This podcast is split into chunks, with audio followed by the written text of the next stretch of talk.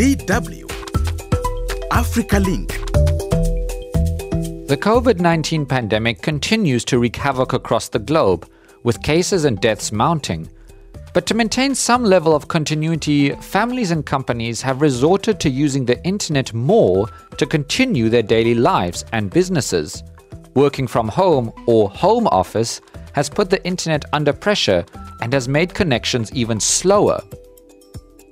Across Africa, though, the internet was often unreliable and expensive even before the coronavirus pandemic.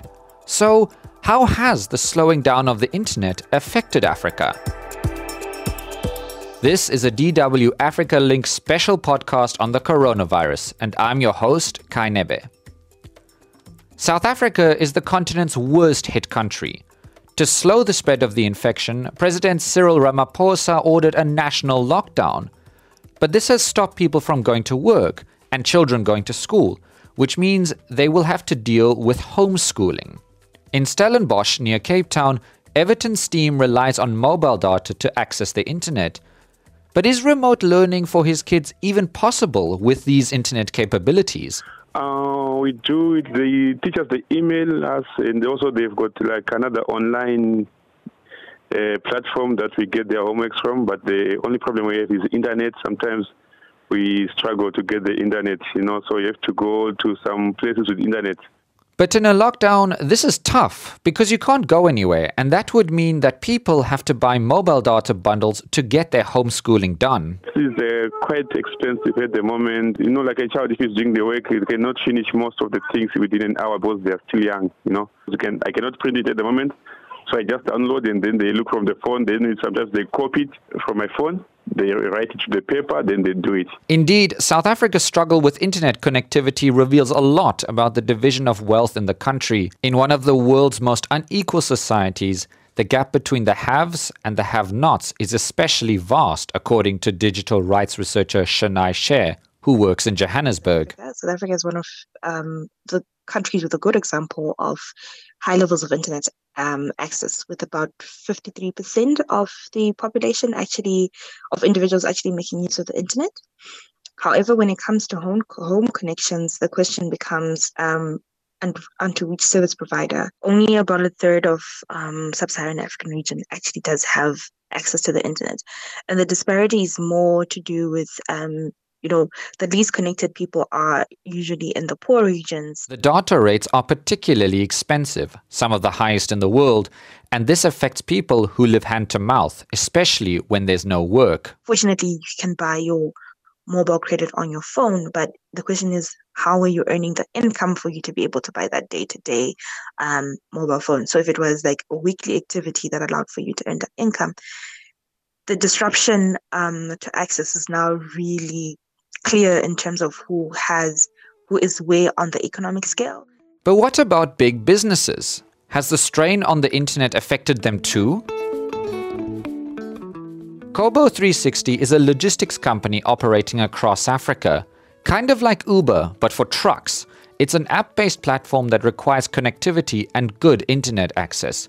Their work is classified as an essential service. After all, their trucks deliver medicines and food across a very vast area. For chief strategist Kagure Wamunyo, who's based in Kenya, dealing with dodgy internet for Kobo 360's network of drivers across Africa is nothing new.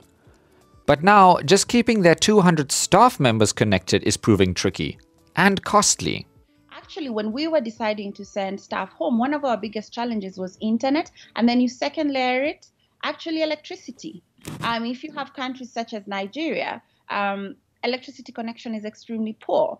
Um, not everyone is able to afford a generator running both during the day and during the night. With no electricity, there's no internet, or their laptops are not working. And so, for us, the challenge has not really been the broadband or etc. What we've had to do is actually purchase data bundles um, increase whatever allocation we usually give so that our um, the staff at Kobo 360 can actually stay connected and can continue working. But right now we're talking of more than doubling the allocation that you're giving because if you expect someone to be connected from morning to evening, majority of staff to actually don't have internet connectivity at home, so they rely on data bundles. So cost has definitely gone up, um, more than double what we would pay for internet. Kenya recently launched its first internet balloons to help provide rural communities with internet access. But the Google funded project is still in its infancy. Education is also taking a serious hit as schools remain closed, but so is higher education. For Kenyan political analyst Nanjala Nyabola in Nairobi, the slow internet is a massive blow for students who cannot attend class or lectures. Most people who are accessing internet in Kenya are accessing it through their phones. About 70% of, uh, uh, only about 12% of Kenyans have access to a computer in their homes. Um, most of the most people don't have access to and most people who are logging on to internet in Kenya are not buying um, unlimited data bundles or uh, they're, they're buying very finite small quantities and using them on data light platforms. So, for example, um, WhatsApp is zero data, uh, Facebook is zero data. For many university students, the, the, the university Wi-Fi, university internet is how they access the internet. So sending people home is just not feasible. It's not a feasible option. Education and not spreading fake news is critical. Fake news has spread like wildfire across the continent. Rabiu Alhassan is an editor at Ghana Fact, Ghana's first full time fact checking organization in Accra. For him, slow internet is a vicious cycle him and his colleagues simply cannot stop the spread of misinformation because they cannot access it. Um, that, that, that has meant difficulty in doing some background research for um, the fact check reports. That has meant setting the internet and trying to um, identify some disinformation, the source of some disinformation that's being pushed out onto the internet have become difficult. But we are making do with what we have we are trying as much as possible to stay on the internet. Anytime it's slow, you do something else and wait till it picks up. As soon as it picks up, you try to post whatever you want to post and do the research you want to do. Slow internet may be nothing new for Africa, but during the coronavirus, this is especially bad.